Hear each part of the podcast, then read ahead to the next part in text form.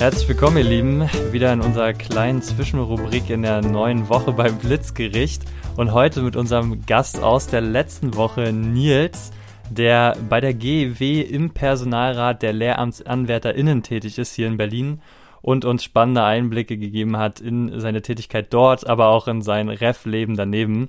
Und heute ist er bei uns nochmal zu Gast für das Blitzgericht, bei dem wir immer gerne Freunde, Bekannte und interessante Personen rund um das Bildungsdasein zu allem befragen oder herausfordern, was mit Schule und dem Leben daneben zu tun hat.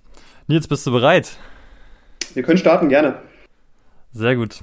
Dann wie immer gilt, äh, du bist völlig frei in deinen Antworten. Du bekommst von mir einfache, noch nicht fertige Aussagen, die du sehr gerne nach deiner Lust beenden darfst.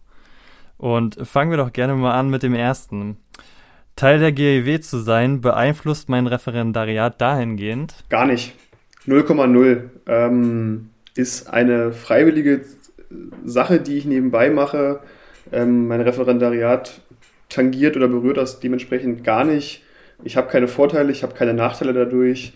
Ich bekomme nur ganz viele spannende Nebeneinblicke in das Berliner Schulsystem, gerade für Referendare bezogen und kann für mich persönlich total weit über den Tellerrand hinausschauen, wie es anderen Referendarinnen und Referendaren im Verwaltungsdienst geht, an anderen Seminaren, wo der Schuh drückt, wo Probleme sind, aber auch was schön läuft und äh, habe einfach einen riesengroßen Blick über ganz Berlin. Also könnte man schon sagen, deine Empathie fürs Referendariat wird doch schon ein bisschen beeinflusst vielleicht. Ja, das auf jeden Fall. Das, auf, das kann man so sagen, ja. Dann zum nächsten. Wenn ich eine Sache im Referendariat verändern könnte, wäre es? Das ist eine sehr, sehr spannende Frage erstmal. Mein erster Gedanke war alles, aber das ist äh, das, das, das, das, das eine, Grund, eine Grundsatzänderung. ja, das wird zu weit führen. Machen wir es mal so. Einheitliche Regelungen für alle Referendare, woran sich auch die Schulen und die Seminare halten müssen, sozusagen, dass es nicht sein kann, dass in manchen Seminaren und in manchen äh, Schulen Leute mehr leisten müssen als andere an anderen Schulen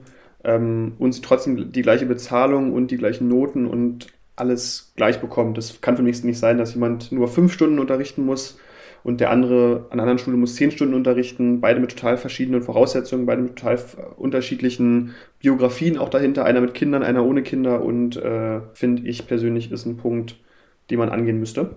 Das finde ich sehr interessant. Das ist, äh, da merkt man doch so ein bisschen den GEW-Einfluss, weil du da auch nochmal einen ganz anderen Überblick hast, glaube ich, über das ganze Thema. Aber natürlich kriegt man es auch einfach durch seine Fachseminare mit, wenn man mal sein, nach links und rechts guckt.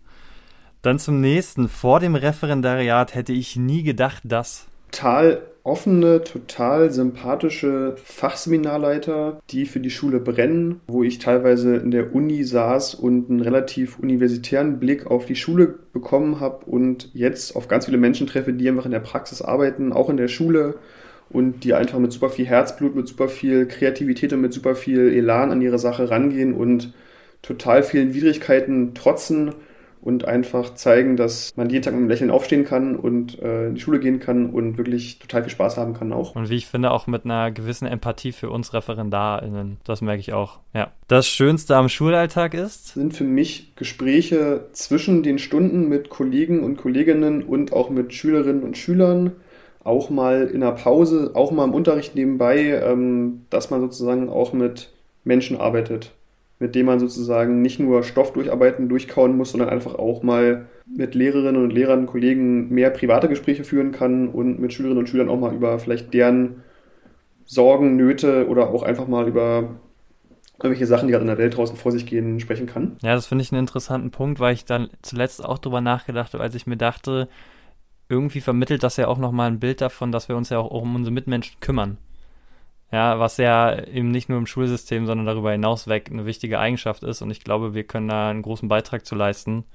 Vor allen Dingen, wenn man auch an diesen Generationskonflikt wieder denkt, dass auch den Schülern klar ist, beide Seiten interessieren sich vielleicht auch dafür. Wir natürlich in erster Linie mehr, weil wir vielleicht auch ein bisschen andere Handlungsspielräume haben. Ja, und wir sind auch nicht die Aliens, die fürs Ref an die Schule fliegen und dann wieder, wieder abhauen im Raumflug, sondern einfach auch ganz normale Lehrer, die mal jünger, mal älter sind, auch verschiedene, wie gesagt, Biografien haben, verschiedene Hintergründe haben und eine Ausbildung sind, aber eine Ausbildung sein heißt ja immer noch, man ist trotzdem Lehrer mit Herzblut. Schöne Antworten jetzt. Dann zum letzten für dich. Das Bildungsbuffet in einem Satz. Witzig, kreativ, inspirierend und eine schöne Abwechslung.